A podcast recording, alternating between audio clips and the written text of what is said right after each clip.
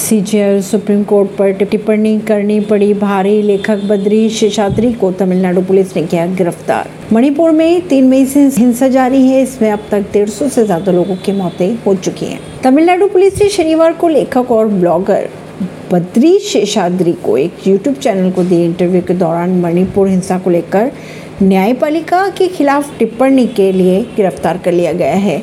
शेषाद्री पर आरोप ये है कि उन्होंने सीजेआई डी वाच चंद्रचूड़ पर भी टिप्पणी की थी। खबरों के अनुसार शेषाद्री के खिलाफ भारतीय दंड संहिता आईपीएस की धारा एक सौ तिरपन एक सौ तिरपन ए समूह के बीच शब्दों के जरिए शत्रुता को बढ़ावा देने और पाँच सौ पाँच ए बी जनता में भय पैदा करने के तहत मामला दर्ज किया गया।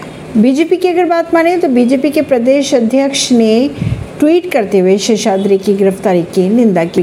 परवीन अर्शी, नई दिल्ली से।